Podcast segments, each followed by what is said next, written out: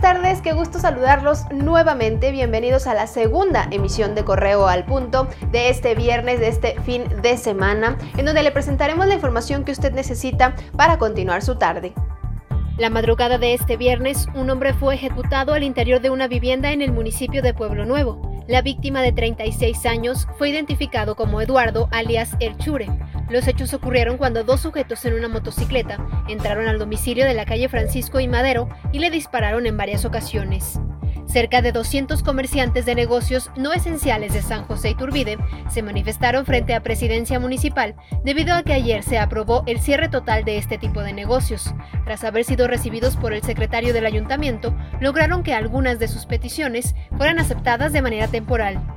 Lo que es el día de hoy hasta el lunes, que nos van a recibir por la mañana este, el señor presidente, vamos a abrir de un horario de 9 a 5 los no esenciales. ¿Eh? Los no esenciales, todos los comercios. Los comercios van a abrir con medidas. Al ingresar debes de tener el gel antibacterial como mínima medida y solo la persona que va a consumir es la que va a ingresar a cada uno de los establecimientos. En Salamanca continúa la mortandad de aves. Vecinos de la colonia Villarreal señalan que la situación es preocupante, por lo que reiteran el llamado al gobierno municipal para que investigue la causa de la problemática, pero sobre todo que limpie la zona, pues las aves en descomposición generan un foco de infección importante en el área. Los colonos señalan que ya han reportado el hecho al 911, pero el problema persiste.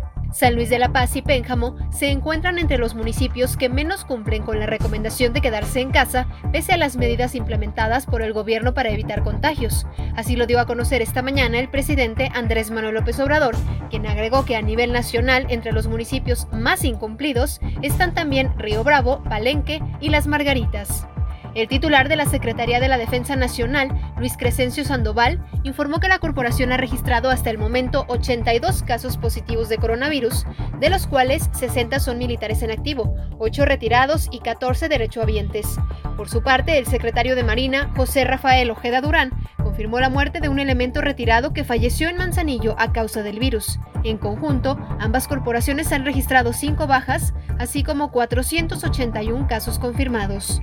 Aprovecho para agradecer a todas las personas que nos escriben a través de redes sociales. Muchísimas gracias por ponerse en contacto con nosotros y siga en contacto a través de redes Facebook, Twitter, Instagram, YouTube. Nos encuentra como Periódico Correo, nuestra página web con más noticias para todos ustedes, periódicocorreo.com.mx, el podcast que puede escuchar a cualquier hora del día, disponible en plataformas digitales. Y bueno, pues por la tarde ya lo sabe mi compañero Roberto Itzama, estará llevándole toda la información hasta sus hogares para que usted no salga de casa. Aquí en Correo al Punto lo mantenemos informado. Que tenga un excelente fin de semana, cuídese mucho.